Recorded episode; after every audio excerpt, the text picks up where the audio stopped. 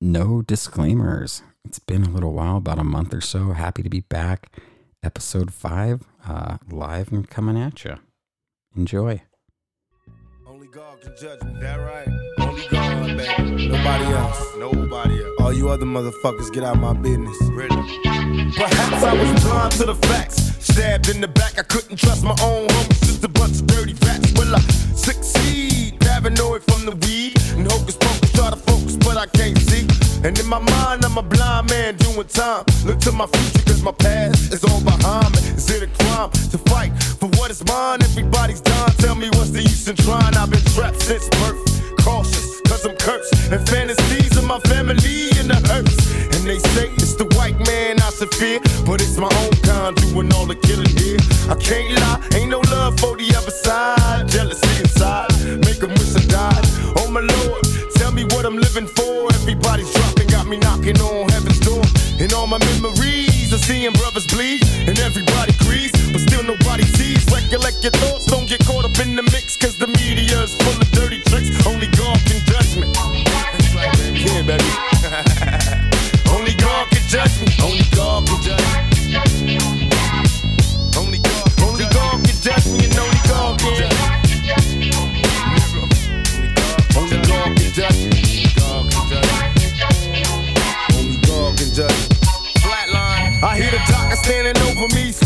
Can make it. Got a body full of bullet holes, laying here naked still. I can't breathe, something's evil in my IV. Cause every time I breathe, I think they're killing me. I'm having nightmares, homicidal fantasies. I wake up strangling, dangling my bed sheets. I call a nurse cause it hurts to reminisce. How did it come to this? I wish they didn't miss. Somebody help me, tell me where to go from here. Cause even thugs cry, but do the Lord care? Trying to remember, but it hurts. I'm walking through the cemetery,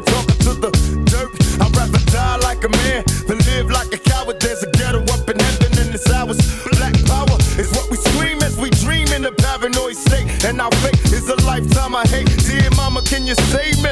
And fuck peace, cause the streets got our babies. We gotta eat, no more hesitation. Each and every black male strapped. And they wonder why we suicidal running round strapped. Mr. Police, please try to see that it's a million motherfuckers dressing just like me. Only God can judge me. I didn't want to cut Pac off early, dude. He was just flowing. I am Carl Frank Steinler, kinda live coming back at you.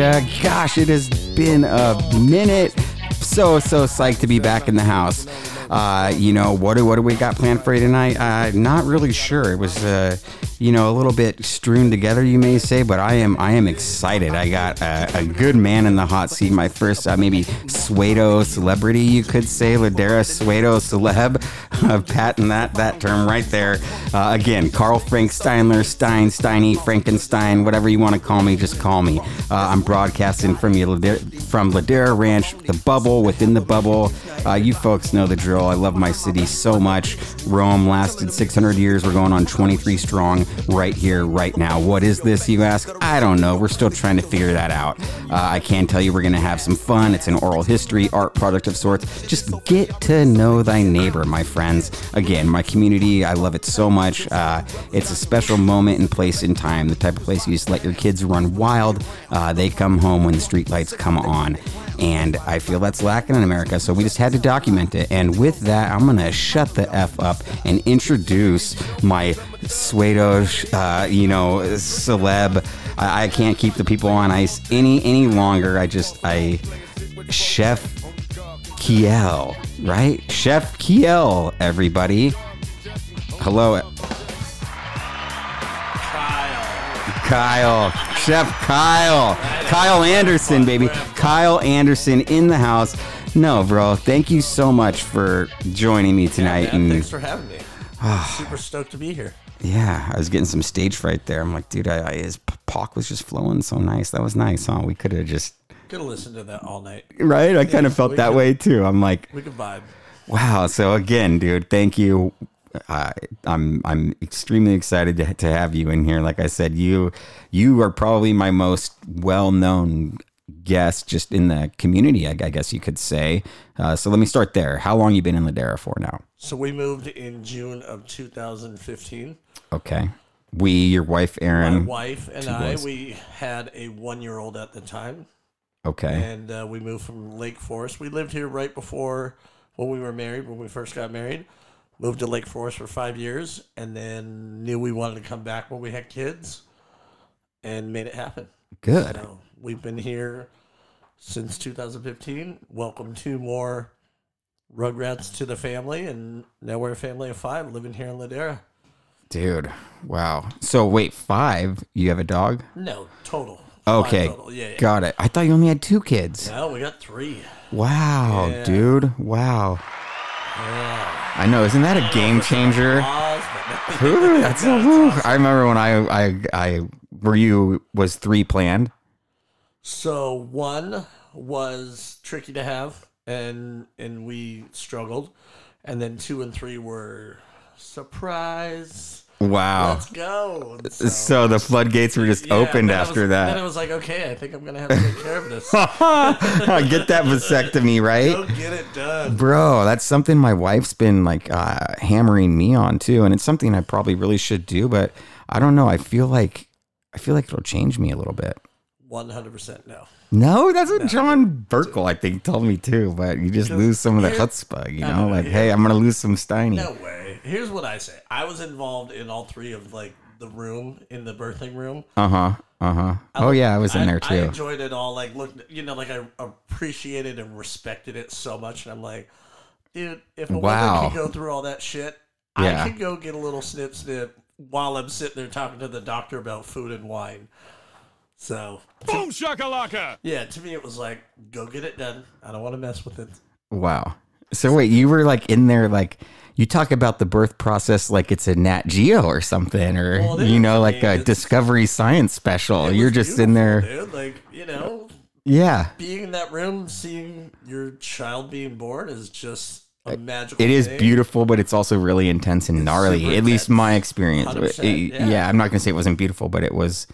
I wasn't thinking about like, yeah, the moment. I guess. I guess No, I was it's just like in you the look moment and not thinking about it. Yeah, in that moment, you're like rushed. Hold the so leg. much. hold Yeah. the leg. But see, yeah. I was. I, Epidural now. I get a lot of shit because I have such bad ADD. I was sitting playing dominoes with my left hand, holding the leg with my right Shut hand. up. And my wife is totally cool with it because she knows like that was calming me down, which calmed everyone else down. Nice. Who was in the room with you? My mother-in-law, Okay. sister, who's a nurse. At Your Mission- sister. Yeah, at Okay. Mission Hospital. and Okay. My mom. They were all off to the corner, Nice, dude, that's good. Yeah, they're all laughing. At Yeah. me. So my mom and my um, mother-in-law, who's also like my mom, were in the room with, and my wife's sisters. Yeah. So it was like a party in there Yeah. too, which is good. So that's. I mean, how long have you been married for? So 14 years. Nice, dude. 14 years. And uh, yeah, it's been beautiful 14 years. Respect my authority. Exactly. Nice. Yeah, I think I'm going on. I mean, I'm at 12. Yeah, Nice. going on 13. So. fun ride. Dude, so but you're OC OC Loke Dog. I mean, you Yeah. where'd you go to high school at? Where did you? My San Juan Capistrano hat, bro. No way. That's a nice looking hat, So actually. I, I was born in Orange, uh, moved down to El Toro when I was two, and then never lived north of El Toro. So I grew up in San Juan. I went to Ambuehl Elementary, Marco Forster I've heard of Marco Forster. and then Santa Margarita Catholic High School. Nice. Did you like RSM? Were you there when Carson Palmer was there? So Jordan was my freshman year quarterback. We played freshman football together, and he was one of the funniest, coolest guys you'll ever meet. Sick. And he he did had- a couple years in the pros too. I want Yeah, to he say. played I think six, and now he's crushing it. Now he's crushing. Them. What's he doing? He teaches all the quarterbacks, like Oh, every yeah. everyone and anyone, like Josh Allen, all these new guys, Joe Burrow. Like, What does he teach him? he does a QB summit, and he teaches kids who are from like junior high to go. I get that. Like I could get that, but if you're like, I always wonder that. Well, what are you gonna teach? Like, what is somebody gonna teach Tom Brady? Well, you know, that's yeah, never been at that level. For sure. That's what I struggle with But with Tom those Brady types of to coaches. start somewhere, right? So Tom Brady Yeah. needed a coach at 18 to kind of show him the ropes going into college. and so that's kind of what Jordan does. Well, you said Josh Allen and shit. Josh Yeah. Allen's a superstar. Yeah, when he was in college. Oh, I gotcha. yeah, so okay. doing this for Okay. years. So like those are those are his guys. So Josh Allen wouldn't be Josh Allen without I mean, homeboy. whatever. But yeah, No, like- I feel you. And then yeah, so it was you know Santa Margarita was cool. It was school. Yeah. You know, high school wasn't for me. Yeah, I, I hear that, dude. I had forty something absences my senior year. Oh, dude. My mom was so cool with the notes. Like, thank God. Otherwise, I probably would have got kicked out of high school, and never graduated. But I mean, I was, you know, honor roll student, almost 4.0. I think I graduated like 3.8 something. But um, High school wasn't my jam, bro. But you graduated. No, I got a 3-0. I just Okay, and I yeah. treated it like a job. Like Yep, I, and oh. at Santa Margarita, you couldn't leave early. What? So you had to show up. You had to do your full day, and then you left at what two? So you couldn't ditch. No, You and never ditched. no. Oh man. I mean, I didn't go. to I hope my kids aren't listening to this. I didn't go to school. My kids, you know, or my parents would be like, "Okay, I don't want to go to school," but I worked six days a week in high school. Yeah, I did. I had a work that permit was- too. I worked at 14, first job. That was my that was my jam, and that's kind of what led me into my career that I'm at. You know, just having to put my head down and work, and uh, Nothing like experience Yeah. and work ethic, That's- which is something I feel you know today's kids may not fully understand. I feel like some of them have it, but I don't know. They're just so lazy. Just did the, the technology's made things like so easy, I think extremely too easy. I think the parents are to blame more than anything, and I think it's like the generation below us or above us technically are the ones to kind of I look at where I'm like, well, you guys could have pushed your children who are now what what are they Gen Zs? I don't know what. Yeah, so I'm a millennial, but I'm an old Yeah, millennial. Yeah. I was so sad when I found out I was a millennial. I, know, missed the cut by like age, two years. Okay, okay. Yeah, I'll be 40 in July. I'm 40 in January, so Oh, but I oh. graduated in 02 too, so So I'm older than you. Yeah. Oh, Oh, shit. snap. Where's my bow down soundtrack, dude? My bow down hit. Dude, okay, okay. Very nice. So so so chefing. So did you you graduated high school and then where'd you go? What'd you do? Wandered the earth? No, absolutely not, dude. I, I'm the complete opposite, dude. I knew when I was 17, 16, 17, I was going to culinary school. Really? Yeah, my mom and dad wanted Nice. me to take the SAT. They're like, come on, you're to do this. i Hated that freaking I'm test. like, nope. She signed me up, and I went C, C, C, C, all the way no down. way, you didn't even like- try. I got like an eight, You should have at eight, least 10. tried. No, oh dude, shit. Eight ten doing all C's? something like that. That's like I, I was the ridiculous. first one done. Like I just had zero desire to do it. I knew I wanted to go to culinary school, and so the week after I graduated high school, I was at culinary school. Good for you. And 21 months later, I was done with school for the rest of my life. Shit, at before you were 20. Before I was 20, Insane. and so Were you like the homie in high school? Like you guys would all like drink beers? Did you drink beers in high school?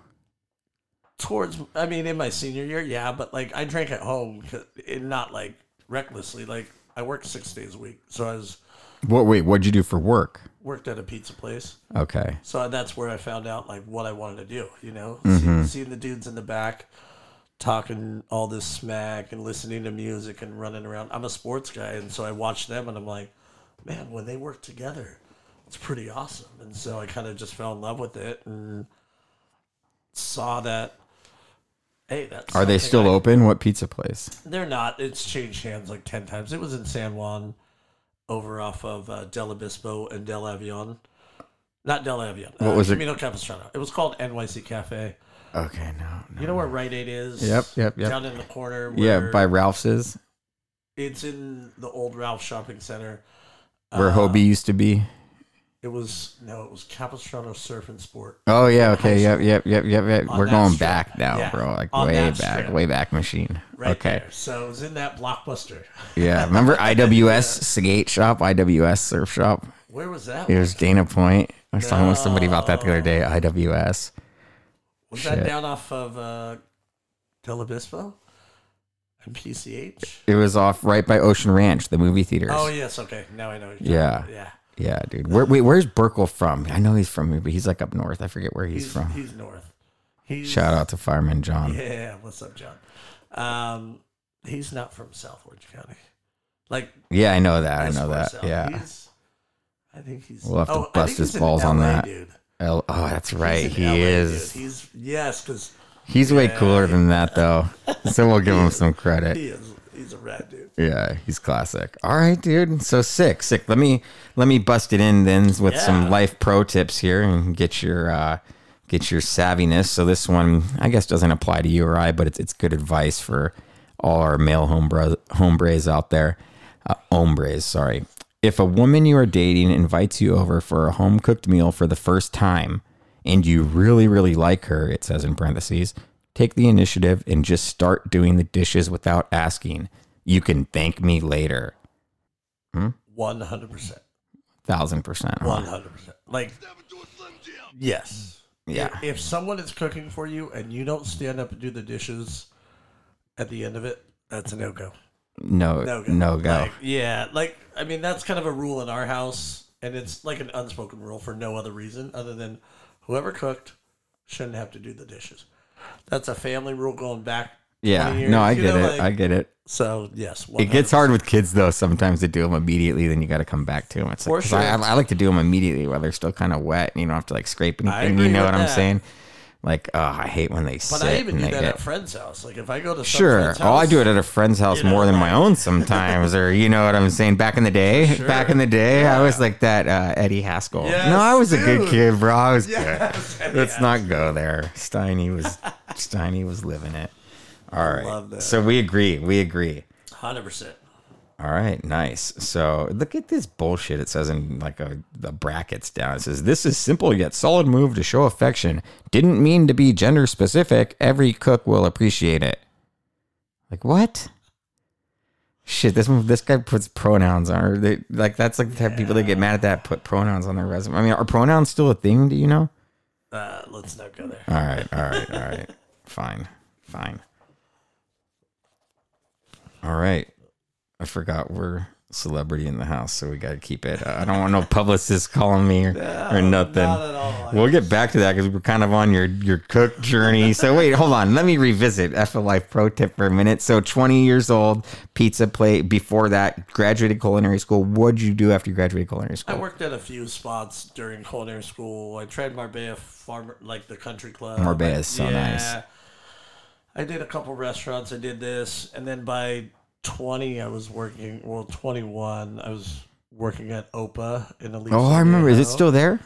in Aliso? Yeah, Nice. They had great food. And I was that was like the posh. Like I remember, like when we were like younger, all my friends would go there. I was like the cougar spot. Yes. Like, oh, you want a cougar? Go Yes. to go to Opa. Yeah, yeah, cougar. yes.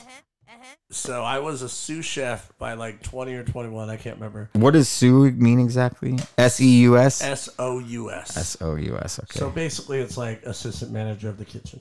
Okay, got in, it. In the So the first mate. terms- Yeah, in culinary terms, it's like executive chef, chef de cuisine, sous chef, and then all the okay. line. So you're like a director right yeah, below you're that. running it. Got I it. Yeah. 21, running a crew of guys who were 40 At Opa. at Opa. Okay. Guys who were 40 and It's a busy spot at that 20, time. Yeah, and then they transferred me to Opa Rancho Santa Margarita. I didn't even know there was one out there. Yeah, I worked there for a while, and then Irvine, and that's where I met the lady, and you know, like mm. then just cooked there, and then opened. Was she up- like, I want to give my compliments to the chef, and then you walked out there, and then it was just No, freaking was serving there. slammed the sausage on the table, and you're like, I cooked it No, medium rare for you, baby.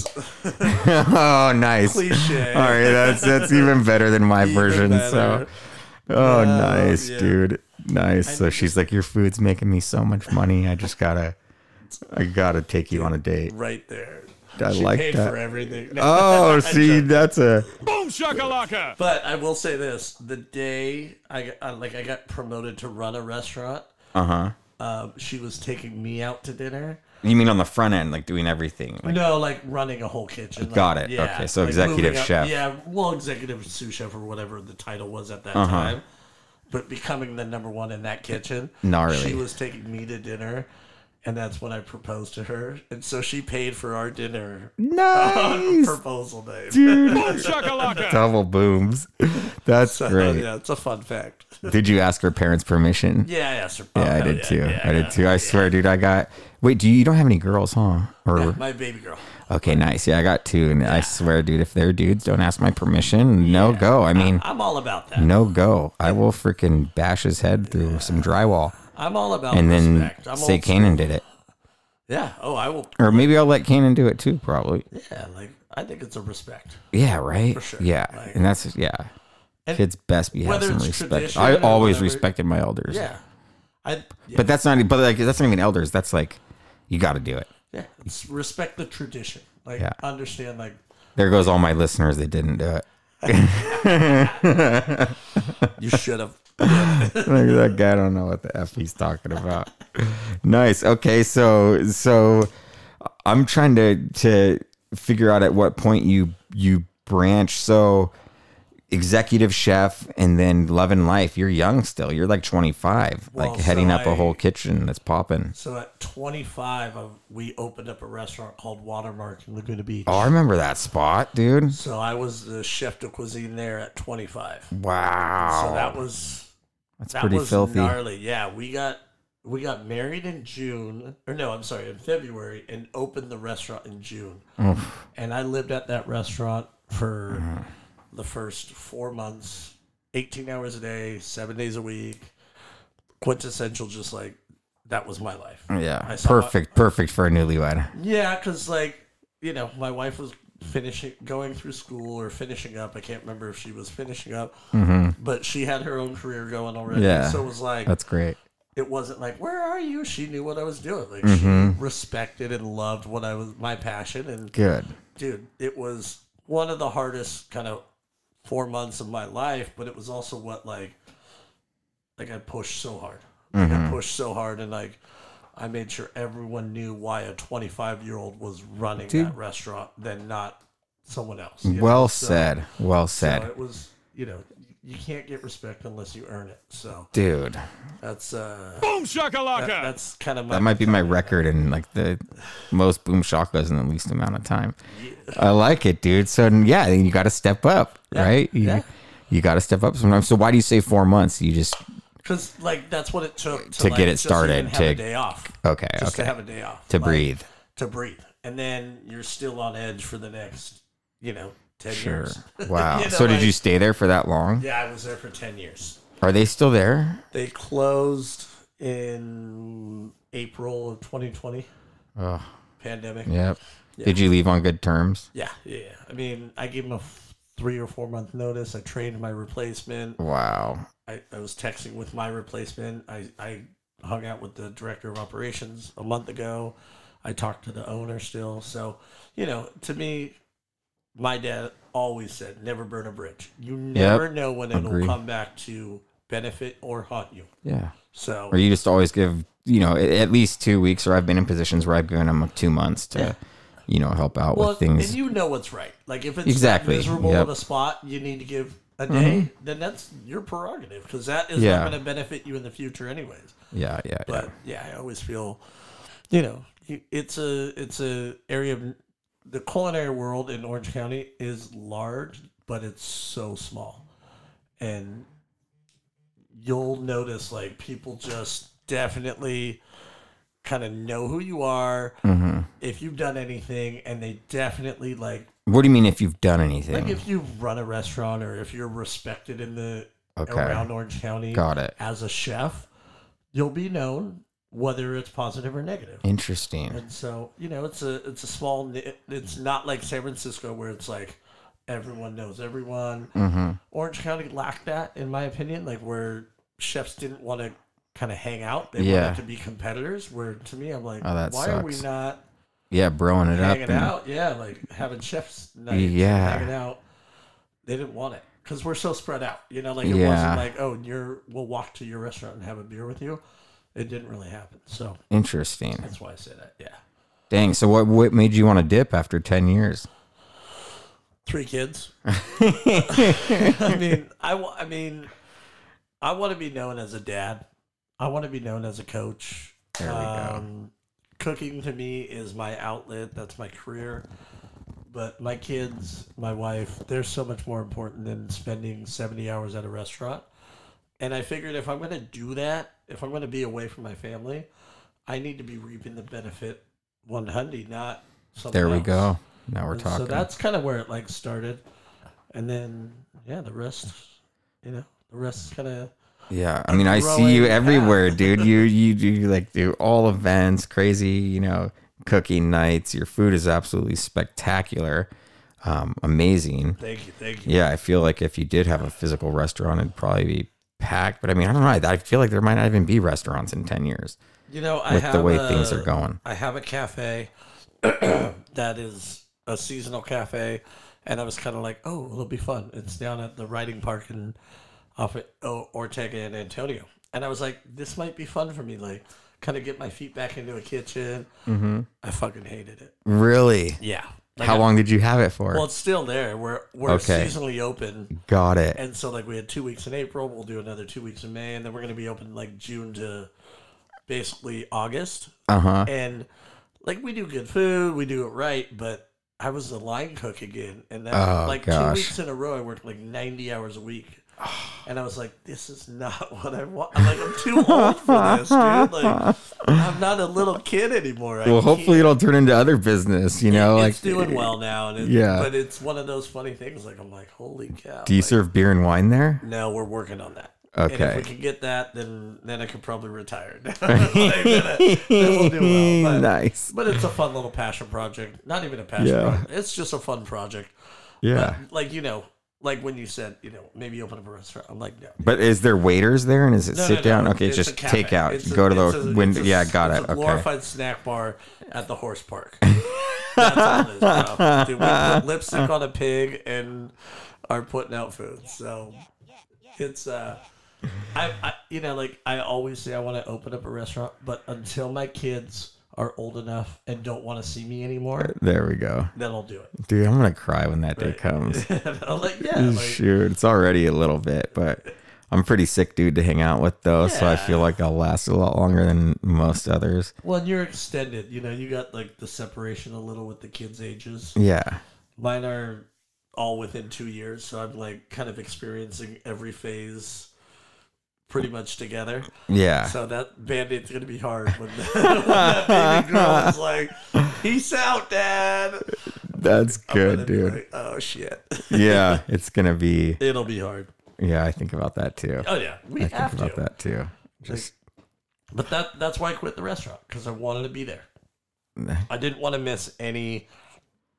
I still miss some moments. really, because you co you could do a lot. I feel like I try to do a lot, yeah, but I still miss moments. You know, like if I have Sure. a job, I got to go do the job. That's unacceptable, But dude. trust me, Sorry. You have to work. I wonder about it too. There's some people in the dare I feel like I'm just like, wow, what do you do? Like Yeah. you're everywhere all the time. Dude.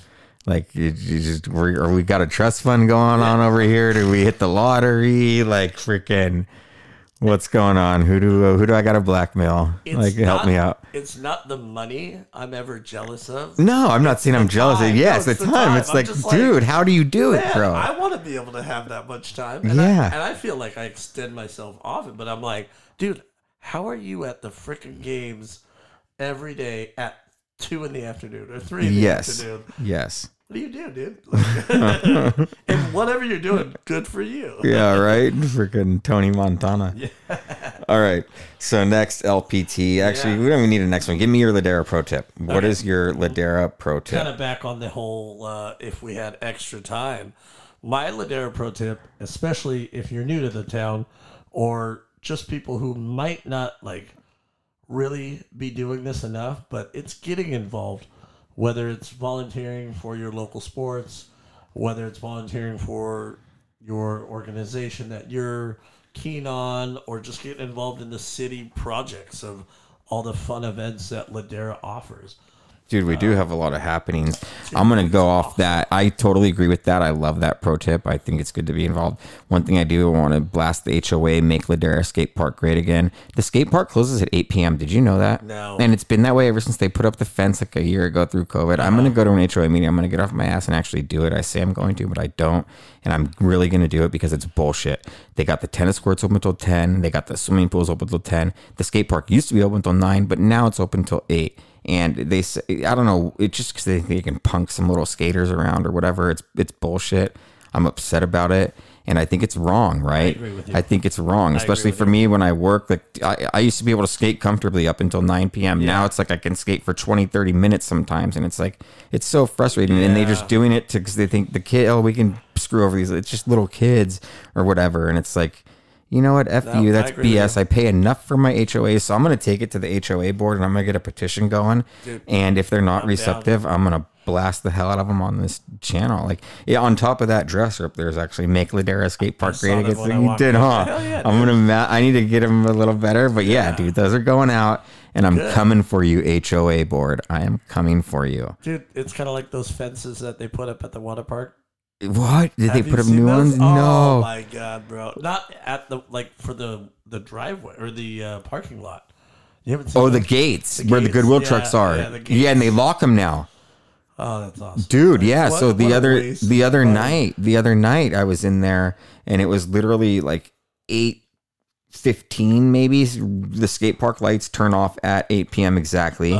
So you know then i got to get my keys. I'm usually at my Your car off, three or four minutes later and i get my gear off you know and literally I, it was like two three minutes i was just sitting there like chilling on my phone. I'm all sweaty and hot. Sometimes i don't like to get in my car and drive away like immediately after getting like my pads off and all that stuff. And um like this lady security guard rolls up and like excuse me sir. Like you need you- know we're gonna lock the gate you need to go i'm like what like what are you talking about you're, you're gonna lock what gate and she's like yeah we lock this gate every night and you're not supposed to be in here i'm like what I'm like, I've lived here for five years, and I'm like, I've never had anybody come up to me and tell me they're gonna lock a gate. I'm like, I'm sorry, I I don't know what you're talking about right now, but I'm gonna stay here until I'm done, and then I'm gonna go. I'm like, I'm not gonna be here all night. I'm not doing anything wrong. Yeah. So I don't know what your your issue is or why you're telling me you're gonna lock a gate on me. It really pissed me off. Those and lucky she's cool. She's like, oh, I'll give you. How about if I give you till nine o'clock? Then I'm just thinking in my head like, okay. I said okay, thank you, because I don't want to argue with her, and I was like thankful. You know, it's obviously not not her. and it's not her. Yeah, Yeah, but yeah. but still, it pissed me off. I should have stayed there past nine and made a big like issue of No, it. those but the gates. I don't understand them. They're they're they're money that we're spending for what? What are we locking up? So O'Connell can park there. Exactly. And they, do you know why they started parking there, dude? Is because kids would park there and chill, like at the table. So I'm the one that I'm the one who started that whole freaking movement of like hanging out in that parking lot because that's where I would always park when I'd skate, and then I'd always chill there and skate after, and like you know just But- chill. And then all the kids started hanging there, and now all of a sudden O'Connell's parking there. what are the kids doing wrong? Nothing, don't- dude. They're know. doing donuts on their dirt bikes in the grass. like, like and that- that's it. that's and they're lighting, they're lighting like little fires in the barbecue, which is like not good. But if that's all my 14, 15 year old kids are doing, fine. Thank you. It's- You're a good boy. it's the but they're gonna get in there anyways. This Exactly. is what I'm saying. Like that that gate is not locking them out. No, it's Who's it locking out? the cars, so they can't. Exactly, they're gonna get in there anyways. but well those said. kids are Yeah, driving those exactly. cars, you They're know, on like, motorbikes. yeah, they're on electric bikes that are just. Yeah. It's ridiculous, It, dude. it, it just kind of seemed like it's oh, asinine. oh, shit. I'm gonna run for HOA. Damn it. like we have an extra twenty thousand dollars. What do we need to do? Let's put up a gate at the water park. Yeah, let's try to cock And- block and some to skater me, kids. I fe- no, I feel like it was all O'Connell, and I might be wrong with that.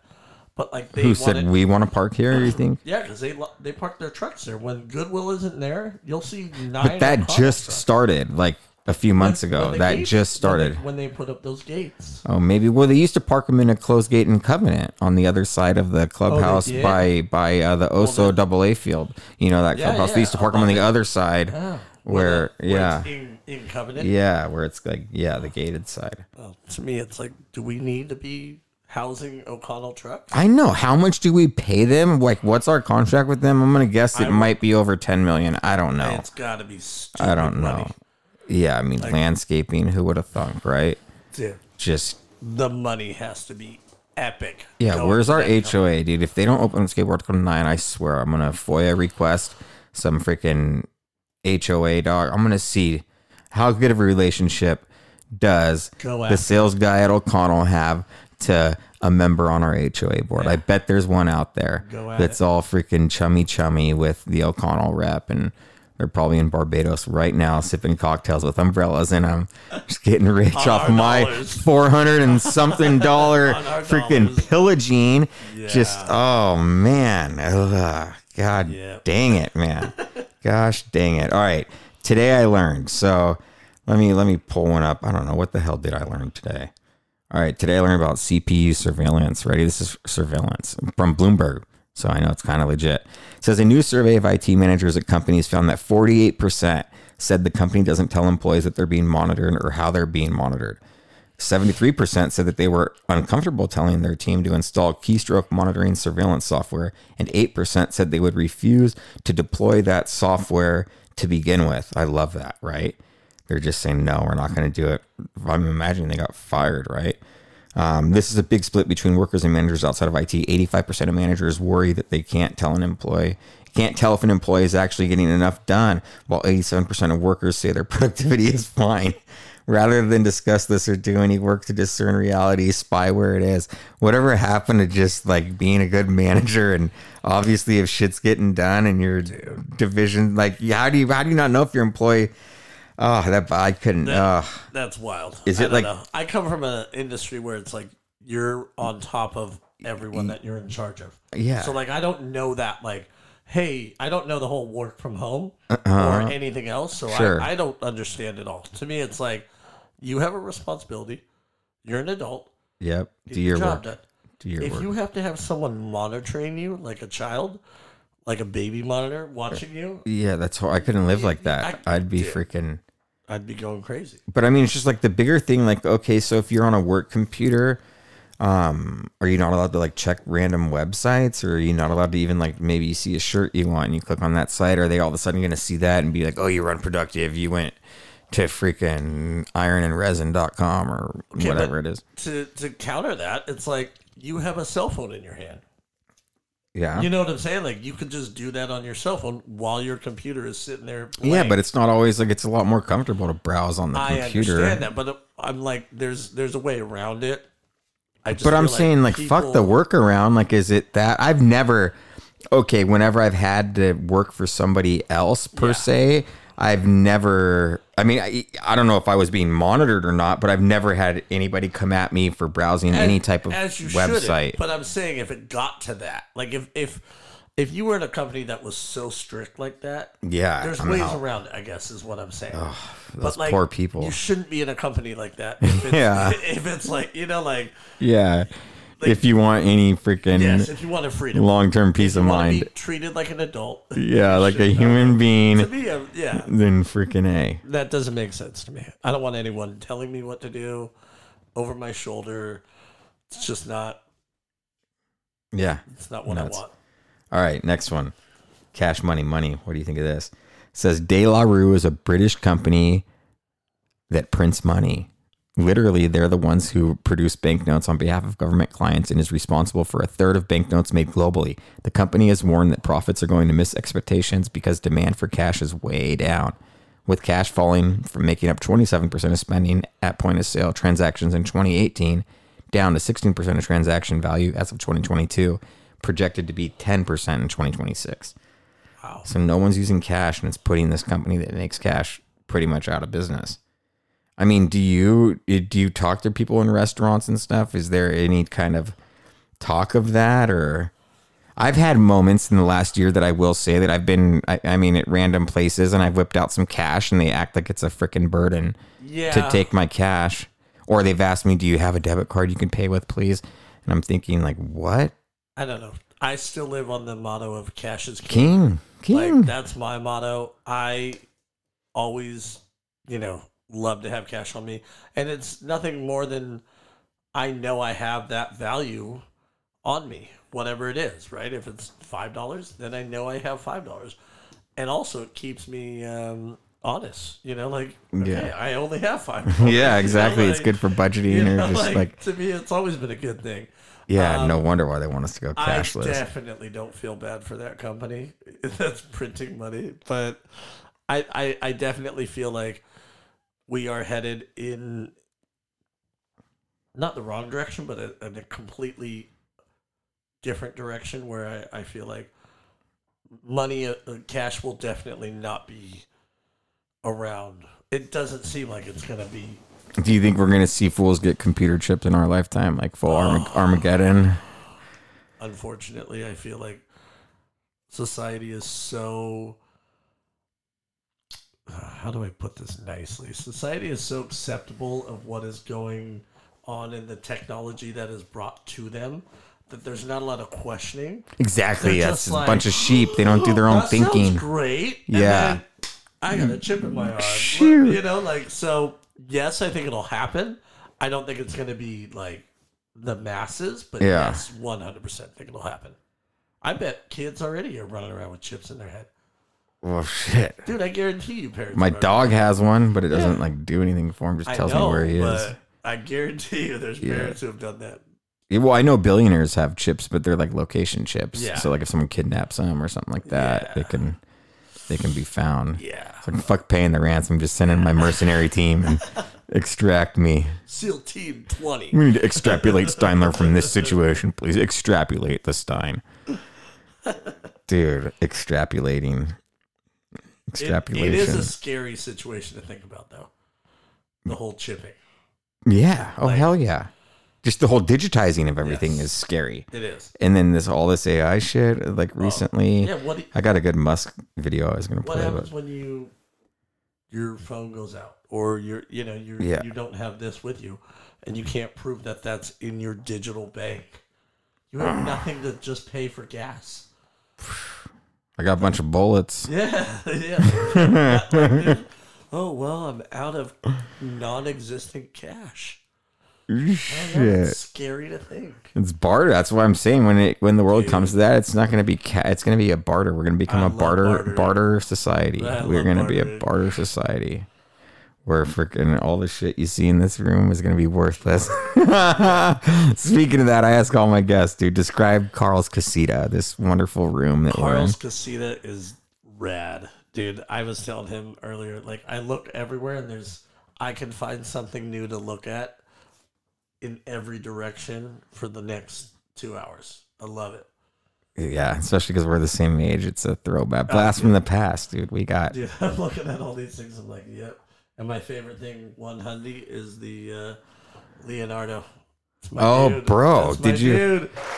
Did you have that one back in the day? That was like, and he has his original sword and his original side. Still has his like straps, and that I know. And they remade so it. I was in. Target the other day, and I saw like that same thing. And it was thirty bucks, but it doesn't feel nearly as heavy. The plastic's like not like it's so different, I did- I but it's like that so. This dude, But that, thing's the shit. Leo was my guy.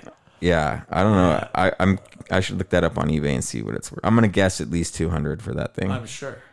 yeah, that thing's Sure. sick. Yeah. That, And Kelsey would like throw it away in the snap. Like you couldn't. I bet you, Yeah. dude. Oh yeah, yeah, yeah. You went away for a day. She's like, Gone, Leo. Gone. Peace, Leo. Yeah. Oh man, like some of those, like you see those Hot Wheels. Up. I got a bunch of stuff in here that's oh, valuable. dude, actually, that every- you would never think. You would never think. You would look at it, be like, wait, that little freaking Hot Wheel is how many hundreds of dollars? Wait, what? But then I look at like your record collections. Oh, yeah. all over. Yep, and yep. Your little lunchbox. Like, dude, there's video something. game systems. There's tons of video Yeah, games I down saw a here little from Nintendo up there. GameCube. Yeah, Yeah, dude. dude. Yes. you have a GameCube in there. Yeah, bro. That's rad. Yeah. I still have my regular Nintendo, Sega, Save it. Sega Genesis or Sega? Sega. Sega Genesis. Okay. The uh, Super Nintendo. Hell yes. 64 was my Dude, jam. Super I- Nintendo was my. I, I will fuck anybody up at Blitz, NBA Jam, or Mario Kart. I'm calling it right now, dude. Like, yeah, next time Ladera has an event, I should set up like a, a. Stein Time podcast booth and just do like a Blitz tournament, NFL Blitz tournament, or 64 NBA a 64 Blitz tournament. That would be so sick, huh? Or Mario Kart. Yeah. Fuck, dude. Nobody can pick Yoshi though. Yoshi's who's your guy? Who's your Mario Kart guy?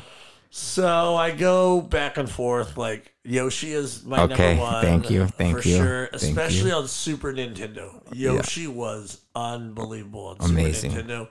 But sometimes I will go with like a, a Donkey Kong. Oh, like if I'm feeling Oh, Slow bruiser, start, but in the top end, he is fast. and, and bruising. Bruising. Yeah, like- if he hits yeah, you like at full you, speed, you're you're gone. done, Yeah. dude. So- yeah. Just depends on what race. But Yoshi was my number. Yeah, I love my that. Number one. Yeah. Good man. good, good man, dude. Yeah, Yoshi was sick. Koopa Troopa was, if I have to be a bad guy, I like Koopa Troopa too, but you know how it goes.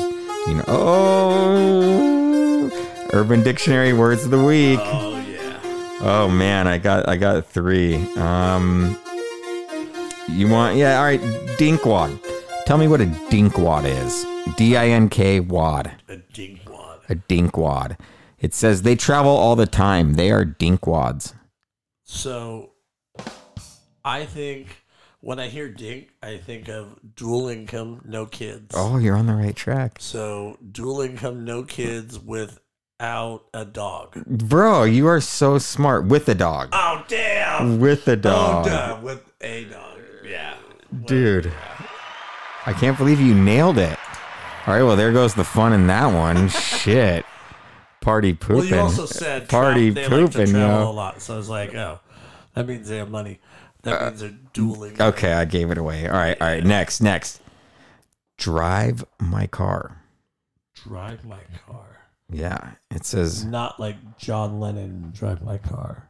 no, Beatles, No. no, no. I don't want to read you the sentence because then it'll give it away. Drive my car. Is it? It's old. Yes. Yeah. Yeah, so you got it. Yeah. Damn, bro, you're just fucking blowing these out of the water. It says drive my car, a euphemism for intimate relations commonly used in the 1950s and 60s. In the sentence, Baby, you can drive. baby, can you drive my car? Yeah. So shit, our parents were like, that means get freaky. Damn. They're just, baby, drive my car, baby. Got a stick shift. Ah, fifth gear, baby. Yes. Huh. Don't pop that clutch. Did you drive Pop manuals it. growing Pop up? that clutch. Huh. Did, you you, drive drive? no, cars? dude, I still can't. I mean, Oh. uh, it's it's I, I can't believe I admitted that. I'm less manly. I bet a lot. Of, or not. I bet I know a lot of my friends can't drive stick either, though. So you, ten percent of the of like America, not the world, Can. Well, can. Yeah. Yeah, I know. It's that low. it's something I gotta learn. So when the apocalypse does come, I'm that much more That's prepared. what I learned on, and I loved it. Like I had a shitty ass 1986 Honda Civic. I used to have to get Oh. out and push start it, Nice. and then jump in and pop it into second. Dude, I remember my homie had an Integra like that. Dude, Yeah. that was thing was quick. Was oh quick. yeah, they're fun. But yeah, So can you? When's the last time you had to drive stick? I have a motorcycle, so I'll drive that. Okay. Uh, but my 2008 or 9, I had a little Scion TC. Little, Dude, those were quick too. Yeah. They don't even make Scions anymore, huh? I don't know, dude. I never see them anymore. I heard the FRSs were like expensive or they? fetching Yes. like like collector prices or something something like that. FRS. The Scion FRS, Yeah, remember yeah, those? It for was like sure. their sedan looking thing. Yeah. So all right, last one, dude, and this is this is a Steinism. It's an Urban Dictionary, but this is one I made up that I say that only my closest friends Okay. know. But it's Chronicles. Chronicles. Chronicles. Urban Dictionaries. Chronicles. Well, it's in Urban Dictionary, but the Urban Dictionary meaning doesn't mean my meaning. So Okay. I'm it's a word I made up in high school, or it's a word I started saying in high school Uh, that I'll still say around my closest homie. I'll say it sometimes too, Yeah. and people look at me like, "Huh?" But I don't give a shit. But Chronicles, if you ever hear me go Chronicles, either like thinking of a story, like kind of taking it back to the story, like dude, that's Chronicles. Um, I don't know, or uh, or chill music. I don't know okay, all right. It's just like so. I got it back in the day. I don't know. I have like a really ADD mind. So remember Chronicles and Narnia? Uh-huh. I don't know why I associate Chronicles with Narnia and I associate Narnia with gnarly. I've never even seen the movie. So I just think it's like, so if something's Chronicles, like I, it means I think something's super fucking gnarly. So if you ever hear me say Chronicles, it like could be like, like, oh dude, Carl, my wife just cheated on me. Oh, Chronicles. Yeah. Or, you know, or it could be like, I hope I dude, never I was getting. I was getting so freaking pitted, like uh, Yeah. it. Chronicles, like That's rad. or it's just Chronicles. Yeah. You know, it's just Okay. super sick I or like that. super gnarly. yeah. So it could be super sick, super gnarly, just Chronicles, dude. It's Chronicles, I like that. Chronicles and gnarly. I have to start using that. Please, I please. to start using pass it on, dude. Pass it on. So let's see, dude. We've had like such a good conversation. I, I mean, I feel like we've barely even. Oh, let me. This is good. I gotta read this. This is actually amazing, amazing. Let's see. We've been chatting. Oh, how much time have you been chatting for? 40, 50, 50 Yeah, so I'm coming up on 10 seconds from 50. I don't know. We got like two minutes of Pac. I probably lost everyone because I was just listening to Pac flow, baby. I still can't get over that flowage. All right. Do you know where the middle finger comes from? Um. Like to flip someone the bird? Yeah. No. I. I mean, I've heard it. Like. I Okay, this one I love I actually. tell you right now. It says history of the middle finger. Well, now here's something I never knew before. Blah blah blah blah blah.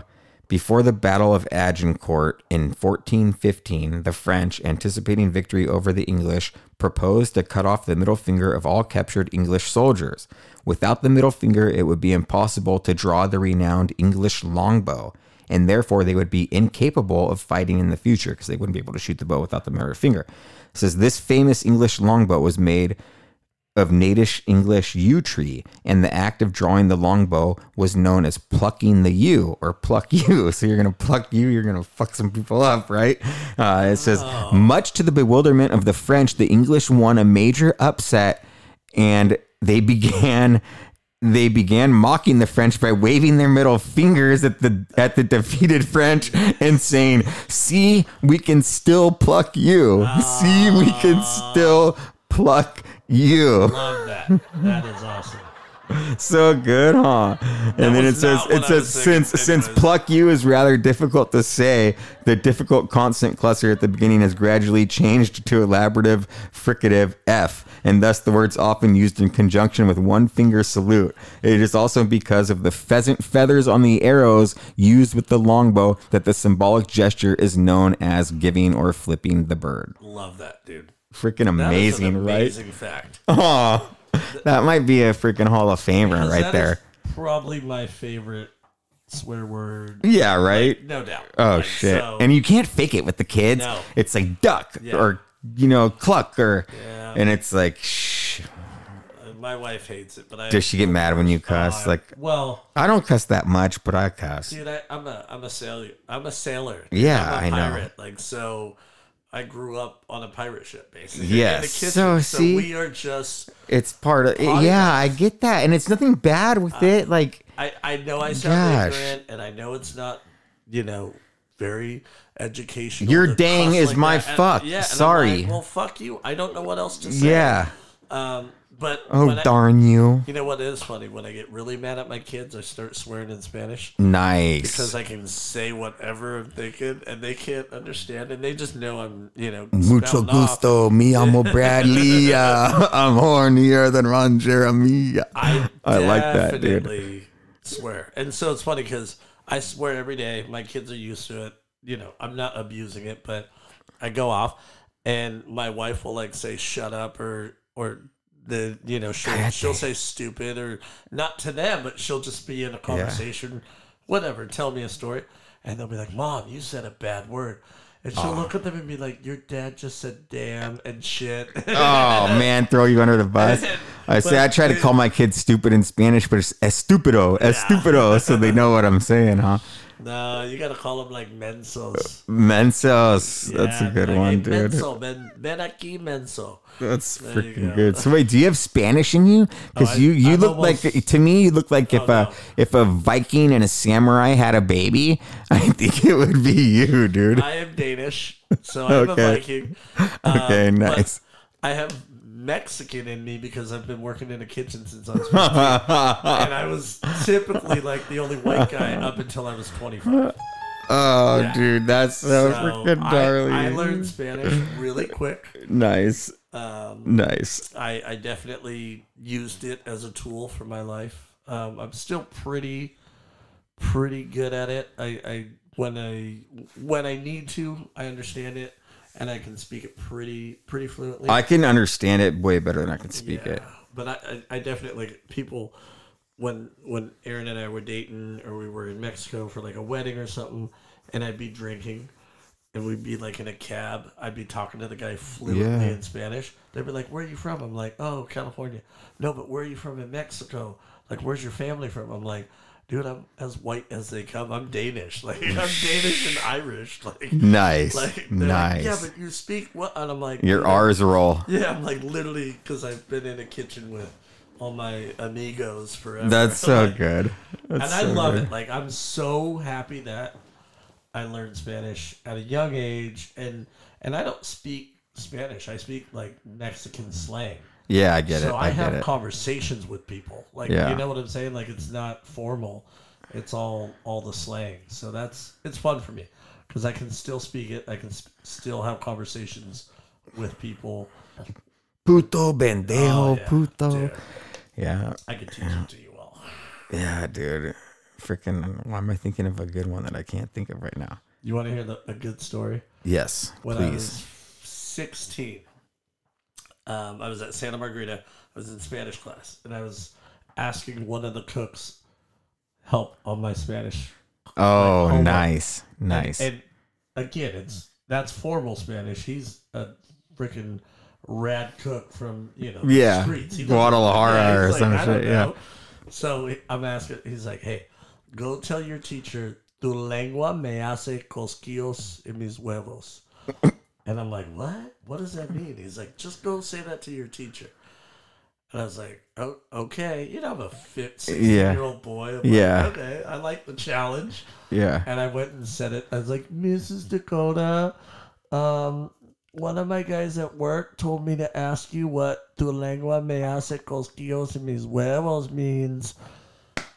And she's like, oh, mijo, don't ever say that again. She was, she was so Mijo. good. Mijo. She just turned white Oh, as snow. shit. Well, basically, means Told her to suck your balls. it, your tongue tickles my balls. Oh, see, I was close. And and I laughed like because I knew like they told me what it was, but I Yeah, so nice, That was one of my most dude. That's phenomenal. And she didn't even like. She she must have Oh, loved you. No, she, loved hated you. Oh, that, because she was like, but why not send you the Why- principal, dude? she's like, why would come they on. teach you that? I'm like, because they're having fun with me. I was Yeah, oh like, because they're just being mean. yeah, they're, I'm trying so hard to fit in with yeah, these they're guys, Mrs. 24 year old boys doing the same thing I would do to them. You know? Yeah, hell yeah, dude. Oh, Yeah, it's one of the funny Spanish stories. yeah, that's one thing I miss about growing up is just like you know abusing the groms or Yeah, kids younger than you write a passage. Yeah. I, growing up, dude. I had that in in all my kitchens, like, Yeah, and and it was never like it's all love. I took them all under my wings, and I I still talk to all like so we were in Laguna Beach, so a bunch of the skimboarders. Oh, dude, sick. so like all the guys who were down like pros and AMs skimboarding, Yeah, those guys are gnar. they're all rad, and like I'm friends with a lot of them because they were like our food runners. Bill Bryan or whatever. yeah, Bryan's. like the Bryans. Um, there's there's There's a bunch of them. There's a bunch of them. I met them all. They're all rad dudes. I wonder if 10th Street still has, has the side wave. I haven't been Yeah. down there in years. Yeah. When's the last time you were down there? Um, I went and watched a couple of the kids compete at the Victoria, se- like the Victoria competition. What? When was that? two years. Well, they do it every. Year. It was year. at 10th? No, they do it down at Aliso State Beach. Oh, yeah, yeah. But I'm saying, when's the last time you've been to 10th Oh, Street? not in a while. Yeah, those stairs. I need to make Kanan go run those stairs. I was listening to some baseball podcast the other day, and it said like be such a it good said basically like it was the most genius podcast. It, basically said like, don't worry about like teaching your kid like the right form or like trying to correct like every little thing he does. Like just let him fucking play. Yes. Like let him play with the ball. Let him throw the ball, and like through that they'll develop like their own And kind of deal. And once they develop Yeah. their own deal, then that's when you should come in and say tweak like little things at a time. But you should never come in and try to change their whole way they do things, basically. Yeah, and I And not every kid's meant to go to the MLB because that's probably like the one percent of the one. And that's the one thing with Ladera is there's a lot of parents out there that think bro. their kids going to the MLB. Like, dude, uh, I don't want to get myself into trouble, but the little league's kind of one thing But- that does stress me out a little bit in this city. gotta shout out to and like after I go and revamp the HOA board, you know, I don't know, I'm done. I'm done. Little league's good. I got a shout out to Daryl. His perspective mm. on coaches. and- Oh yeah. like that was that was well spoken, well thought out, and and I agree. Hey. I had perspective in there too. no, you know? I know, hundred percent. But like Okay. his perspective on like seeing things coming. No, Daryl's the man. I'm kidding, I'm yeah, kidding. yeah, He's- he was from the- he's- yeah. he had a great perspective, and I'm like, yeah, dude, that's why he coaches, and that's why he's coaching Yeah. specific sports and whatnot. And that's why I think you're involved, and that's why I'm involved. It's like Totally. I want to be able to. Dude, they denied me. I applied to coach, but I didn't make Did the you? cut or whatever.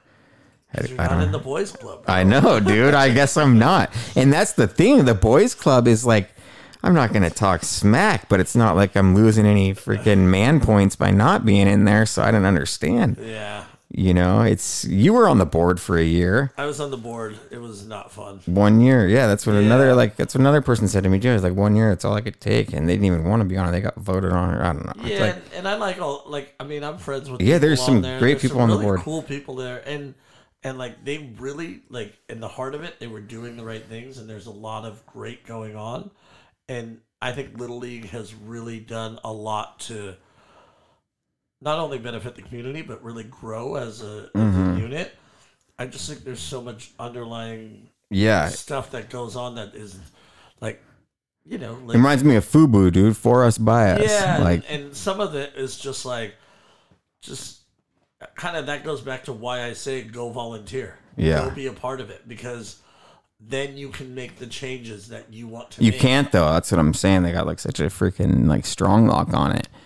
You gotta go. I don't know. I mean, now I see how it works. So I, I gotta like.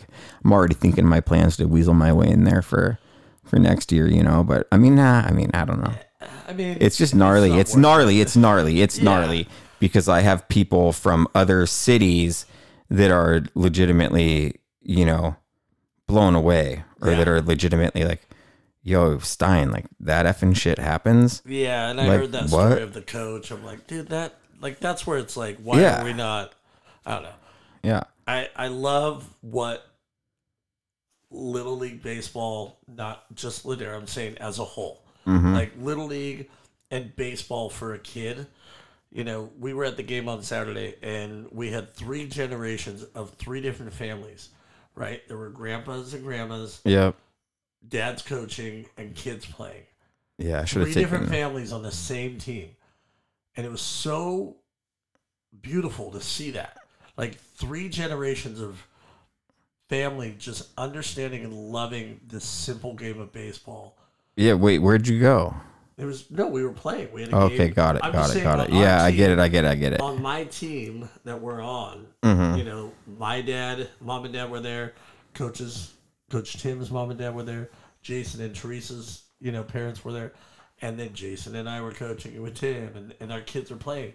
But we're all three loving watching this child Yeah. grow and play. That's and- and- exactly and what it should be. And it was beautiful. Like, to me, that's where it's like, this is what it's all about. So, all that other bullshit and drama that goes on the outside. I see it though on all the teams. I see a lot of like favoritism towards um players certain of people. Yeah, the, and the, uh, I don't want to use the D word, but you know, the there's word? some uh, father ball going on. yeah. I mean, Yeah, in some instances, Sure. And I'm talking about from freaking coach pitch to majors. yes, Like, but that's going to happen in anything. yeah, I, I truly believe, like anything, especially, I don't know. I think like that's happening with all the kids in baseball, basketball, soccer, football. why is it happening though? What happened to just like getting a coach that tells you how it is? You're not playing that position because you're not good enough. I'm sorry. End of story. If you want to be good enough, practice harder. Because that You're practicing an hour a day already. Okay, good. Practice three. because Practice that four. mentality went away with all the everyone gets a trophy. Ugh. So I'm not disagreeing with you. I'm just saying that's where that happened. So Little League, ASO, all these organization organizations have to now cater to okay, little Johnny has to play one inning on the outfield, one inning on the infield, one inning doing this. And a certain age level, I'm okay with that. but but as an organization they have to carry that through so now you're seeing that implemented to a 12 year old who has no no kind of place being there Mm-hmm. playing pitcher or playing first base when they should be playing right field they should be playing Yes. left field if they're not putting in the effort i agree with you but i think as an organization they've been gone through the ringer so many times, especially like ASO, where it's like, okay, your kid has to play two quarters. And I agree with that up until a certain age. It's kind of like club. Like when you go club, the reason why a lot of people here in Ladera go club Yeah. is because they don't want those rules. Yeah, they don't They- want they parents don't having want any that. input over the lineup. That's my that. biggest. That's my biggest. Yes. Like, uh, what is it? Like, um, you- biggest no, my no. That's my biggest. Like, I'm jumping for joy when I think about my son playing club baseball. Is the fact that it'll actually be a real coach, and if my son is batting ninth, then I'll know he legitimately deserves to be batting ninth. So that's why a lot of people leave youth sports here. And in which general, is but- fucking sad because why you know could you have to leave youth sports here because certain parents have such a stronghold over it it's like I don't think it's see that shit that's like this shit that like just see, tears up my freaking an instance. I'm talking about as a whole youth sports. yeah because they've polluted it so bad But because they're they've done it and then other parents saw them do it so year after year you get these I see that in polluters. other cities. I these polluters yeah. And and I see that everywhere because I think like that's where the parents who are involved then they become this club and they become this group and and that's for me that's where I wanted to get involved because I'm like, yeah dude, I don't want that happening. See, okay, and I love that. And I was always like super involved. Like my son didn't become the baseball player he is because of the coaches Sure. he had. I mean, granted, a lot of them, you know, helped and they're great coaches, but I played with him religiously. I- still do. I still see you when I drop off Jacob, all the out there playing freaking time. sure, we got we don't have gloves. We got a bouncy ball. Bounce that ball thirty feet in the air. We'll have a contest, one handed catch, same Yeah. glove hand. Like you know everything. I I make a game and, and fun, and it's like and it's like before you know, let's say fifteen months ago, I didn't have the time, or I didn't have not I didn't I, yeah I didn't have the time. I didn't have the life setup. I guess you Sure. could say to dedicate time to coach. Even though in the past I'd always help out at any practice I could, and like I said, I, I play with my kids religiously just because I thoroughly enjoy it. And the sport, Um, yeah, and I Like, love the sport. I love just teaching them stuff, yeah. and I love beating their ass. And Yeah. you know, I love. I, I can't wait until one day that they beat me, Yeah. and and you know, and and stand over you. yeah, like, and do their shakalaka." dance and dance it up. Yes, dude, I cannot wait for that day. Granted, it might be 10, 15 years, but uh, but I can't I can't wait for that day. But up until you know, fifteen months ago, I didn't have the I guess capacity to coach. So now, like, I really wanted to coach. I've been around and like you know, it's it's tough because of coaches that maybe have coached in the past or coaches that have clout but then i'm watching these teams play and i'm thinking like like why Yeah. like what like how why you know and it's like and and i don't i don't i guess i'm not optimistic for next year and that's what bugs me the most is because i feel like you know um who do we got to grease up here to and it shouldn't like i don't know dude i'm just on a high horse now losing friends No, and I I mean it shouldn't be that way. And I guess the the reality of it is is it somewhat is that way. Mm-hmm. So you got to figure out how to play. What's game. worse soccer or baseball Um, I think probably baseball, yeah okay but I'm in another league with soccer because I do the premier and Mm-hmm. I I'm coaching that, and so there's only two coaches. They all have to try out. We have nice to divide like out that the teams. And Yeah. so it's the competitive side of ASO. And so I love that. Um, you know, but yeah Kanan has a great little league coach this year yeah, and the reality is is everyone is still volunteer. Right? Mhm. So people tend to forget But I'm saying they're volunteer, but they're also volunteering because they freaking cut other people out that wanted to too. But uh, yes, and I'm not disagreeing with that. But I'm still like all the coaches that you see, like you said, you have a great coach this year. It's awesome. Like there's still good and bad coaches, and it's gonna happen no matter what. And that's kind of for me. I'm like that's why I wanted to be so involved, and I feel like it, for us it was super important to try and get into a coaching group where, like you know, both the coaches that I coach. Yeah, with, yeah, they're yeah. rad dudes, and Yeah, we all they're get good along, dudes. and like it, it's been a great journey for us to do it together. So for me, it's hard to kind of understand a bad situation Mm-hmm. because I haven't had one yet. Yeah, no, I'm not saying. Oh, I've had some. I mean, yeah, we're not going to go into the. No, no, I had I one. We've yeah, had one, Sure. but um, And I'm not, yeah, we're not bringing that up. I'm just saying, Yeah. like, I don't have, like, all that negative. you're saying you've got to coach when you've wanted to Yeah, coach. Yeah, I've got to do that. I've got Yeah. to be there. So I don't under, I don't know that side. I Sure. didn't have to deal with that. Um, but I will say this, like, But you see some favoritism going on in Yeah. positions all the Yeah, time. and, and like again, that's why, you know, we were talking about joining the board, the HOA, Yep. because you want to get the skating thing. Like Change. you know, like yeah, I want change. it, there's only one way to do it. is I feel like happen, only you know? bad things come from closing the skate park early. Yeah, Truly. I mean, I'm there frequently. I don't see kids smoking. I don't see kids drinking. I see them being idiots on their mini bikes, and that's it. By idiots, I mean doing donuts. Or I give them. If I was there, I would give them that grass patch in front of the skate park and say, "Build jumps here. Do your do whatever you want in this grass patch." and for me, I agree one hundred percent. I want the like I want e-bikes off every soccer baseball field. Like that should be not Yeah, permitted. yeah, Give them a fucking dirt patch. I don't care. You're right. Give them the skate park area. There's nothing. Nothing's being played there. There's no team or anything that needs that grass. So, dude, I agree. I think the skate park is one of those outlets that the kids who want to be there, they're there working on a craft. And even if they're not skating for six hours, they're skating for two hours and hanging out.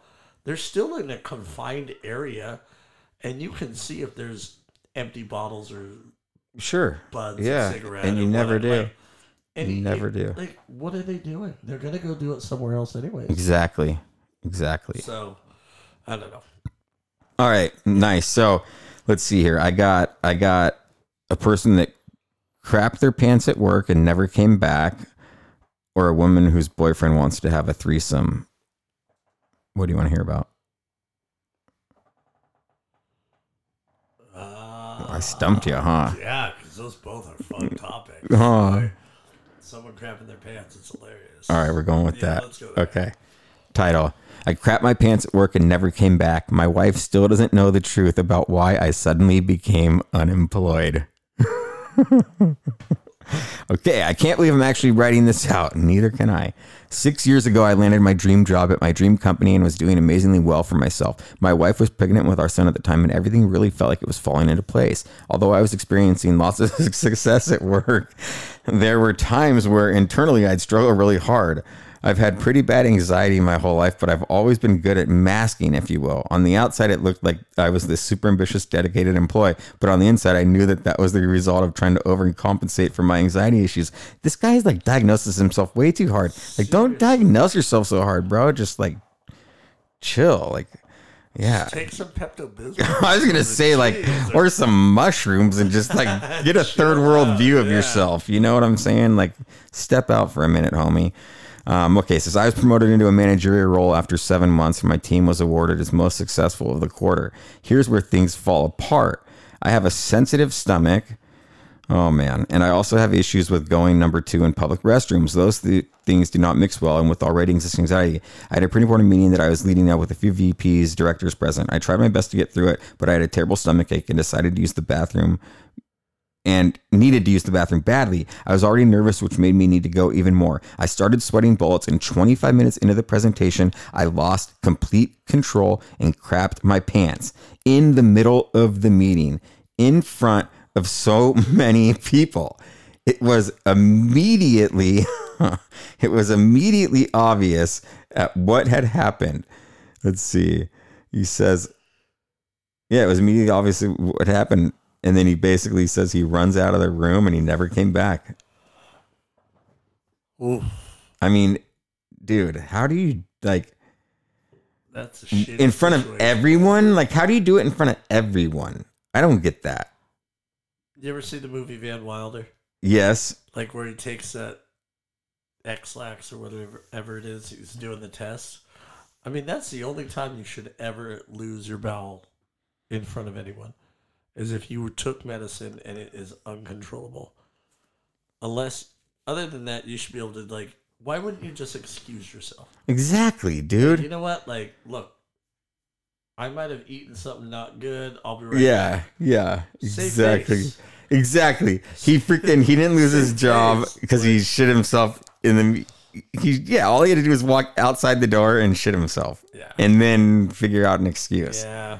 I don't know. Like I don't eh. feel bad for that. that one wasn't as good. I huh? don't feel bad for that. All right, I definitely don't feel bad for this. My boyfriend, male 25, wants to have a threesome and is leaving me because I, female 23, didn't agree to it. As for what the title says, let's take a little recap. My boyfriend told me that he'd been thinking about having a threesome with one of his girlfriends. I was shocked about what he just told me. I thought I was good enough. I thought I wasn't good enough in intimacy for him. I told him I'd think about it, and a few days later, I didn't want to have a threesome. My boyfriend got angry and started yelling at me for not agreeing with him and his friend. He told me if I didn't agree with the threesome, he would leave me our argument got bigger and he started getting physical and started throwing like this is just horrible right like and no excuse for physicalness ever but Ever. just like Ever. what like is your boyfriend a freaking pimp or is he a boyfriend What kind of that's- drugs are involved with this? i know it's That's that's the question I have. that's heavy i've yeah it's uh It's a yes or no question. You can ask it. yeah totally and i'm all You for right. that yeah, Yeah, like, i'm all for right. communicating with your spouse 100%. yes You have a yes, or no question. The answer, if you don't like it, you can't react like that. no like, walk No. away. If you don't like it and it bothers you that much, walk away. I mean, I'd be upset if my wife asked to have a threesome. Yeah. You know, that's just one that's like, oh, wow. I mean, it's all you know. It, it's always fun and games to think and joke and whatever, but it's like Yeah. to, for someone to sit you down and be like, "This is what I'm thinking." That'd be a heavy conversation. Right? I mean, when you're 23, it's different, right? Like Yeah. you're partying, it's it's a whole different conversation. But for it to go that way, no, that's, that's Yeah, it's not- that's not unacceptable. cool. Yeah, unacceptable. No, no, no, no. Menage a trois. All right, all right.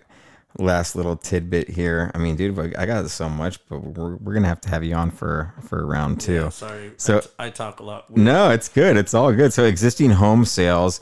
It says sales in March, 360,000. That's the non-seasonally adjusted pace. We're 21.1. This is nationwide. We're 21.1% below sales in March of 2022, which we're at 456,000 average. Um, you know, yearly average in sales. It says on a on a on that basis, sales were the lowest for March since 2014 and sales were only 18.4% above the record low for March in 2009. So there's just no home inventory out there. Very little home sales. Rates are so high, buyers are locked in. Um, Well, most buyers got locked in what last year? Yeah, his a year and a rates- yeah, with those so, rates. like, why the Fed should never have let yeah. it get that low. Yeah. So there's no like it's hard for people to step up. Yeah, you know. why would you? Yeah. And then with this whole, You're not you know, going to be getting that much more. good, you're getting punished. Like, I know, dude. That's BS, like, oh right? Oh my god, BS. Yeah, I work hard. Well, f you. Yeah. Well, wait. What did they say they're going to punish? I thought if you have a, if it's your income, they'll give you a discount on your like electricity bills or something like that. I heard. I didn't No, hear about like FICO score. Yeah, if your FICO score is 680 or above, you're paying a one or one and a half percent penalty on like a mortgage payment or something like that. Whoa, whoa, retroactive No, no, no, no. Like if you're looking to buy a new home, right now. if you're looking to buy a new home and you get approved and your FICO score is X amount, I don't know the Wow, I'm gonna have to look into that. look it- look it up. It's like if you're under six twenty, you get like a one and a half percent discount. Wow, And if you're over six eighty, you pay a one percent penalty or something like wow. that, or one percent tax, something like that. Oh, don't, shit. don't quote me. I I wash dishes for a living. nice, nice. Well, hey, if anybody is looking to move to our glorious town, hit me up. Uh, oh shoot, I didn't even leave my email address at the beginning of this. C Stein, C S T E I N three three at iCloud.com. C Stein three three at iCloud.com. I know of a house coming up for sale here soon. Nice little four bedroom, about twenty eight hundred square feet. I'm gonna say. Um, I don't know. It's a very dear dear friend. So if that sounds like something you should, you'd be into, hit me up. Yeah, yeah, good, good. All right, dude. I'm gonna do one last, you know, little segment, and then we're gonna wrap it. But this is a little, so something that's near and dear to my heart um, as a human being is I'm a big um, believer, not believer. Um, I like the idea of supernatural. Like, okay, it's on my bucket list to see a ghost, Okay. but I don't know if I believe in ghosts. Does that make sense? I'll believe it when I see it, type Yeah, thing. yeah, So. I'd be down to go like on a haunted exploration somewhere. I'd be down if you locked me in a supposedly haunted place Okay. for a night. Maybe I would never come out the same, or maybe I'd be totally fine. But you get what I'm saying? Like I love paranormal. I love. yeah. I I don't believe in aliens, but I love like all the government secrecy and the potential cover-ups and you know I follow some of that. I'm I believe in Sasquatch. I do believe in Sasquatch. Okay. Um, so yeah, so this next section is you know I'm always uh, at lunch and stuff. Just sometimes I just see stuff, and there's a pretty good interview with two, I guess you could say, juggernauts in the ufology community. George Noory, who do you know Coast to Coast Radio? 10 p.m. every night. It's been a staple in the radio world for you. Art Bell, does that name ring a bell? These are like old radio, like big personalities, big time guys. So George Noory, he's also a reporter for Channel Six in Vegas, um, but a legit journalist, not some freaking wacko. Like we're talking legit award-winning journalist, George Noory. Forever. Yeah, and then Richard Dolan is the guy he's interviewing, who's like one of the most I- I've heard that name, well-respected yeah. figures in ufology. yeah, I've heard that. And um, essentially, do you know what the Battle of Los Angeles is? no. Okay, so back in the late 40s, I'll just say my grandma remembers it. And she grew up in, she lived in Whittier pretty much all her life, which is 15 minutes outside Yeah. of LA. You could take Yeah. Whittier Boulevard straight into LA if you want. And um, she, you know, confirmed that this happened or she remembered this commotion, if that makes sense to you. But she didn't see anything. So hold on, I'm, I'm I'm just I'm just trying to buy time while I pull up this clip because I wasn't prepared enough to like have it on my shit already. But we're gonna we're gonna listen to two minutes of audio because this is an event in ufology that uh, I've always found fascinating. And when they were talking about it the other day, I'm like, oh man, I gotta play this on the show because I'm sure there's people that have no idea that this ever freaking happened or is a thing, or even after they hear this. I hope that they go on their own like warpath and they look into it and then they're like, you know what I'm saying? So this is the Battle of Los Angeles. This happened in the late 40s and uh, 1455. Okay, and he's talking about. Yeah, I'll just I'll just play it. not. But anyway, I think people have heard that there was some sort of UFO event in, over LA back in the early 40s, and indeed there was a significant UFO encounter in uh, in February 1942, just a few months after Pearl Harbor. The country was right on edge. There were Japanese uh, ships, you know, off the coast, periodically being seen. And on uh, one evening, on February 25th, uh, going into the 26th, there were on varying varying accounts, either one or some have said multiple objects that were in the sky that were seen uh, through field glasses by a lot of military personnel, and there were 1,430 rounds of artillery that were fired at this thing, and it, it Pause. We fired live artillery at this thing. 1,430. never came down. There was no recovery that was reported. Um, the uh, the military said uh, the U.S. Navy the next day said, "Well, it was war nerves, whatever that means." Uh, in other words, apparently that there was nothing there. Um, but there was something there, um, and you know, officially, what that something was is, is has never really come down to us. I mean, there have been uh, some alleged leaked documents of unknown, uh, un, untried provenance that uh, have said one thing or another. But what we really don't know, except that there was an event there that the U.S. military lied to the public about it. And uh, you really could say that the, the UFO Shocker. cover-up began not later than that than that moment. You have uh, General George Marshall writing to Franklin D. Roosevelt uh, in some uh, a memo, right? Yeah, and he said, you know, um, you know, speculating, could these have been Japanese planes? Uh, I think you said it's unidentified airplanes were probably over Los Angeles, is quoting the, the memo. So Exactly. something yes, exactly. But but uh, i i- you know, in Marshall's memo, he had no identification of those aircraft. That was the thing. So these were literally unidentified flying craft, unidentified flying objects that were over Los Angeles. And and what's interesting is, is think about it. If if these were airplanes and you're shooting over a thousand rounds of artillery at them, Ding, you're going to bring ding. them down, right? I mean, Yeah. it- it's going to come down.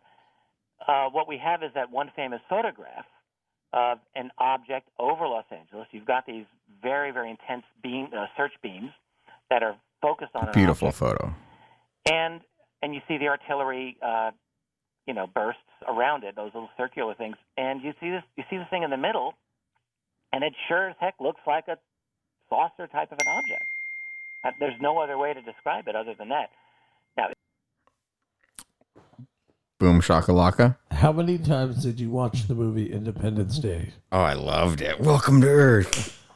right? I love that shit. But I think about that too. Like, how gnarly would that be if, oh my god! Like, you know, right? I don't I, that, and I tell you, that's why I don't believe there's aliens out there.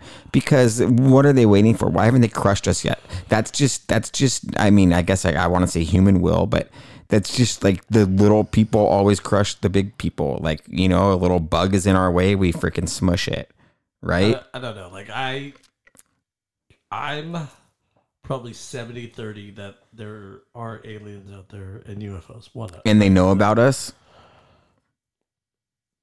I think it's more discovery. I don't know. Like I go back and forth. Like, why haven't they enslaved us yet? I, I don't have that answer. You Like, think they're a peaceful society? Yeah, like what are they? What They're are they, evolved. What are they gaining? I mean, unless you can. Yeah, they're know, just like- evolved. They're all love. Yeah, or like, like that. how many people can come here on one spaceship? I don't know. Like, I don't necessarily think about it too much, but like, yes, I, I believe that there's like we can't be the only only people out there. Need All some right, Mother's Day hey. gifting inspo? sleep Mothers when are- I don't know. That's just my thought. But back on the ghost thing, Mhm. have you ever like I grew up in San Juan on in a 73 old mansion Oh, sick! and like three or four people had passed away in that house. Wow. There's Was it def- your family house or? It was a fa- like it was one of our close families, like fa- like you know. Ranch. Wow. And there were four houses, and we lived in the oldest. And so there's definitely like a feeling of presence Really? when when But you never saw anything. you feel it like like you feel scared or do you feel like necessarily like I I just remember like there were certain moments and I can't necessarily pinpoint them right now, but like there's definitely moments where you're like in a room or you're you just kind of feel this presence where you're like I don't I don't feel alone. And it's not like scared or mm-hmm. awkward. You're just like, oh, So do you believe that ghosts have the power to like scratch you and hurt you? I don't think they have the power to do any of that. I just feel like they like I I don't know how much I believe in ghosts, but I definitely feel like spirits and presences are there. Yeah. Oh, I'm not saying I You know, don't like, believe it. I'm yeah. just saying I I need evidence. But I don't. I and I would love to search for physically- it. Like yeah. if somebody wants to invite me to their haunted house, please. Yeah, I don't physically Please. know if you can see one. I don't believe that. I don't believe Really? you can physically see. it. But I also feel like. Yeah, I don't know, but there's there's research out there that says you can or people. Do you ever have like those deja vu or like those moments in your life where you're like, I've experienced this, or like Yeah. I've seen this in my future? I don't know. Yeah, or you have a dream and you're speaking like perfect French. Yeah, I get. I, I'm. I dream heavy and deep. So like, I. I definitely feel like there's. Do you believe what is that like astral projection? Ah, no. You know what that shit is? Yeah, I've heard Okay. about that kind of stuff. Okay. I'm not there, but like, I definitely feel like, you know, there. There's a lot of questions. Yeah. That's the best way to put it. You know, like, there's just There's, there's- too much shit, dude. there's too much like shit. mind control, Yeah. CIA, like dude there's just too much out there that you like there's no there's no answers yet none. The CIA has them. The CIA knows everything. i think they know way They know more everything, than dude. Everything. tell for sure. Well, and last clip is about the CIA. Then we're getting out of here. badly. I didn't know if he would make it. I He's interviewing this guy on his deathbed. help. Okay. But his story was simple. In the late 1950s, he worked. He was with the U.S. Army, and I have his military records. I have his DD-214, which shows he was in the U.S. Army uh, during that period of time. What he then said is that he was recruited via the Army into the CIA, uh, not as a direct employee per se, but uh, I don't know what the exact type of arrangement.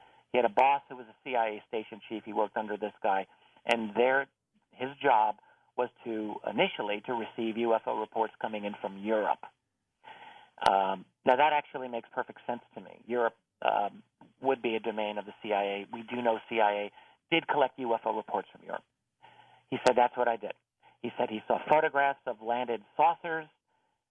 One photograph he said actually had an alien, what seemed like an alien being, in Italy. And then he said it got a little crazier.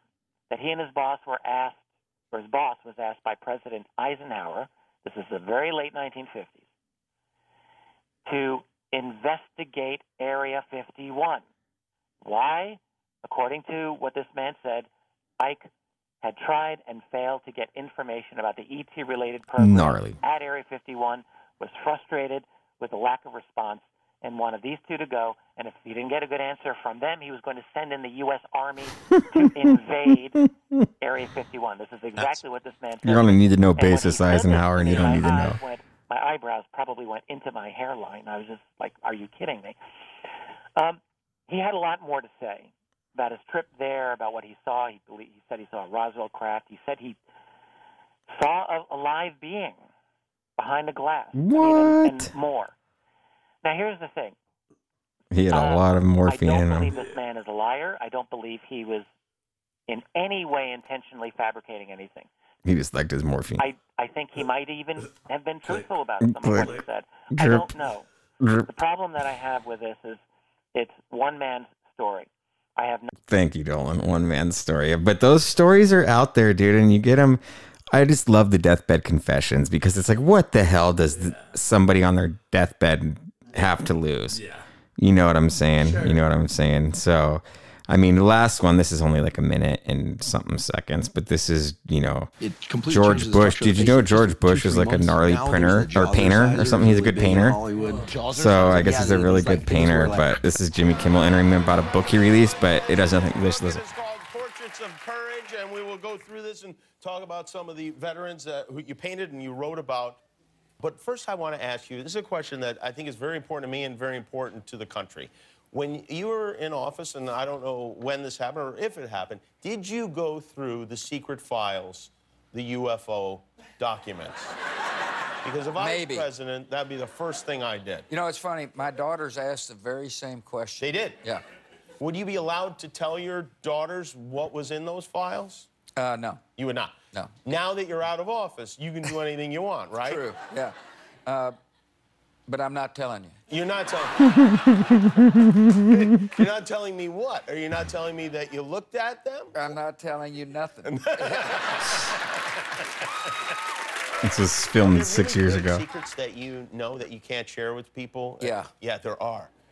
Uh, and you Shit. never write about them. no. It maybe at a time in your life that No. you're like, oh, I'm 90, I'm gonna do it. No. No, No, nothing. no. What if you What if you were to get like a little like loopy? You know, you get old and Like, I've been there. no secrets came out. Oh, gnarly, huh? Gnarly. All right, dude. So, okay, real quick, where can people like get your great cooking, or like how do they get a hold of you? Oh, sh- chef underscore Kiel K I E L at that's my Instagram, and then I have produce Chef underscore Kiel K I E L. Okay, uh, and then produce catering, which is produce underscore catering on Instagram. nice. Um, yeah, I do meals three days a week here in Ladera, where people pick them up at my garage. I need to start doing that. Um, and then we do in-home dinner, cooking classes, weddings, funerals. If it involves food, I will be there. Say you heard him on Stein Time, and he'll give you Yeah. A big fat hug. He'll do something. the I'll do some discount. the Steiny Steiny discount. Yeah, you just say, "Hey, just say Steiny sent me. Steiny discount. Steiny sent me," and you just you got that. No, for real, bro. Thank you. It's this been, been an absolute pleasure. I loved it. a lot of fun. And um, yeah, dude, you're the man. You're the man. Um. Yeah, thank you. Hold on, I lost the song. Yeah, I'm we'll like, oh, do missed. again. I know because there's so many things we didn't talk Yeah. about, and you know, I got a little crazy there. I'm sure my wife's gonna be like, "Why did you say that?" I feel like if I feel like if I don't get at least one of those from her per episode, though, then I'm doing it wrong. Hey, dude. I, I Right? do that with my food. With my wife. Thank you, bro. You're the man. Later, buddy.